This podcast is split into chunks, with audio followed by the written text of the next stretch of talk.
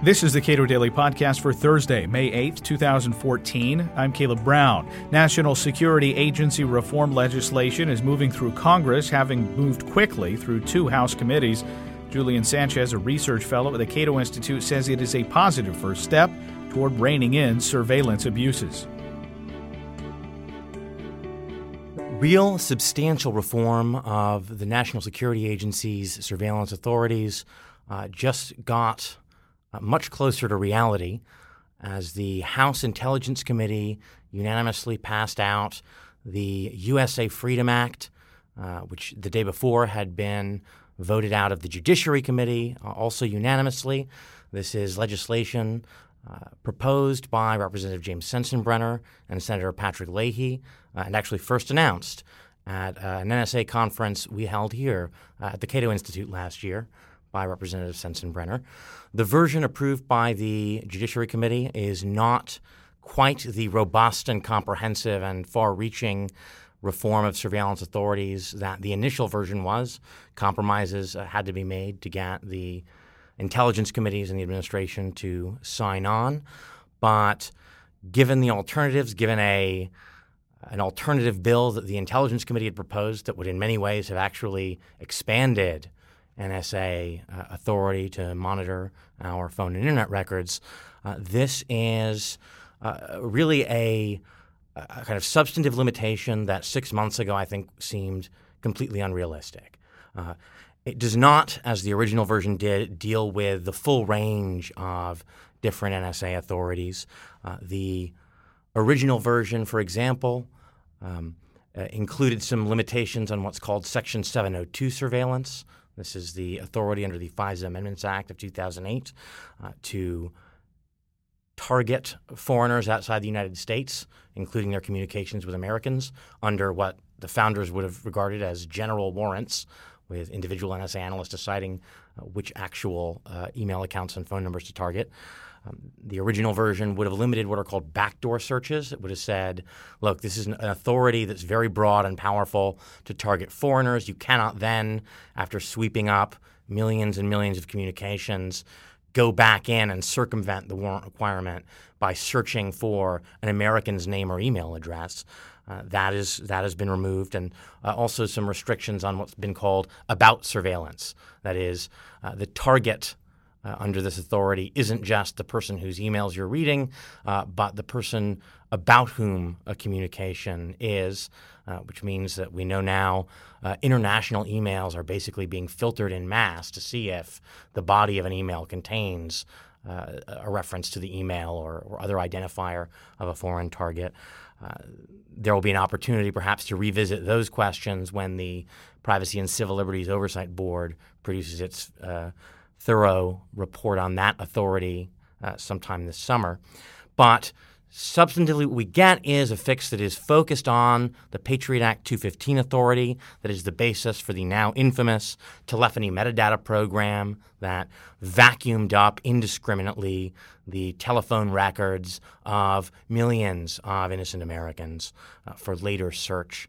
Uh, it takes a slightly different approach. The original version of the bill worked directly to fix and strengthen the idea of relevance to an investigation. The secret FISA court had held that uh, essentially a, a, an incredibly broad theory of relevance um, would allow the NSA to get all records because all records are relevant to their ability to essentially search all records for connections uh, between targets. The uh, Judiciary Committee made very clear in a series of uh, very pointed speeches that uh, that was not what Congress had intended, that the FISC had perverted and, and misinterpreted that authority.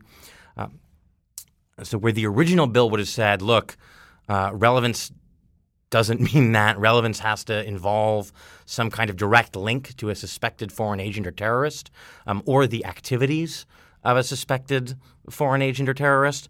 Um, Instead, what they've done is keep the, the language about relevance, which, as we now know, the, the surveillance court has interpreted uh, far too broadly, but does require that when records are obtained under this authority, the NSA or FBI use specific selection terms, which is to say, you cannot just say, give us all the records.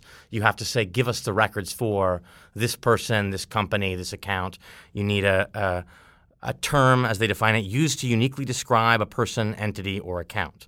Uh, in a way, that's actually even narrower than the previous approach because the activities of a suspected foreign agent, there's some wiggle room there. You could say, well, what if the activities of a, a foreign terrorist or visiting a certain website or um, you know, uh, renting renting cars. Uh, depending on how that were interpreted, you would have room for bulk collection there. Um, this is narrower in that sense.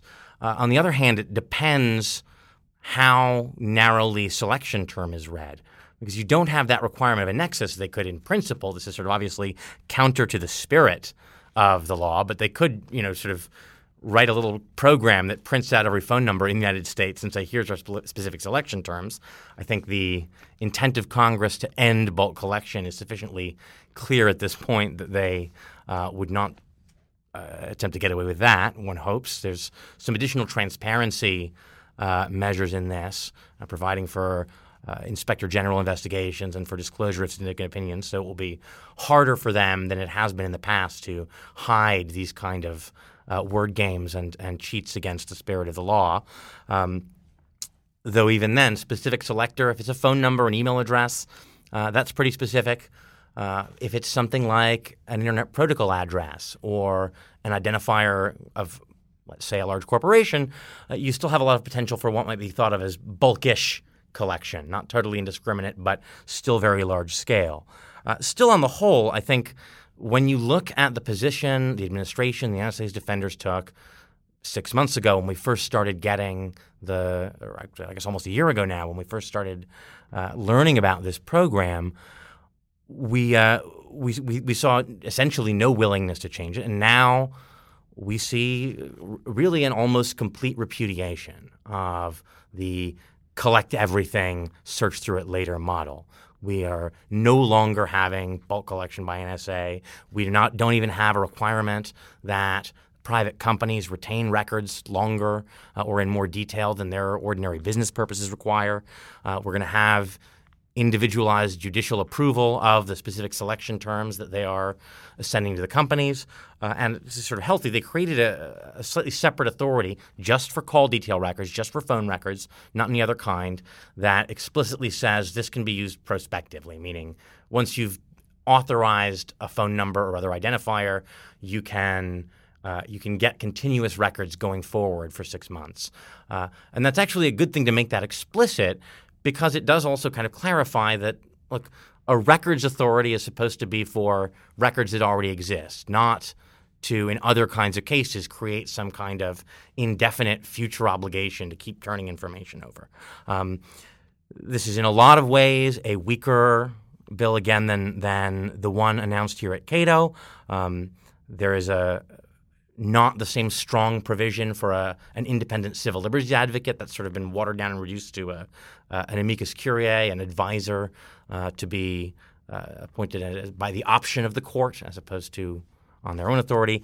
But still, we have come an incredibly long way in a year uh, after more than a decade when it seemed like saying the words national security ended all discussion about the need to protect privacy.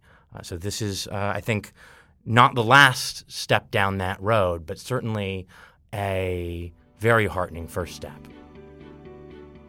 Julian Sanchez is a research fellow at the Cato Institute. You can read more of his work at cato.org.